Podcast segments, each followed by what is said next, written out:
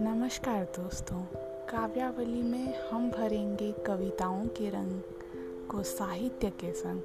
साहित्य के महान लेखकों, कवियों की कविताएँ यहाँ पे आपको मिलेंगी और आप इसे सुन सकते हैं स्पॉटिफाई और एंकर में बिल्कुल दिल से।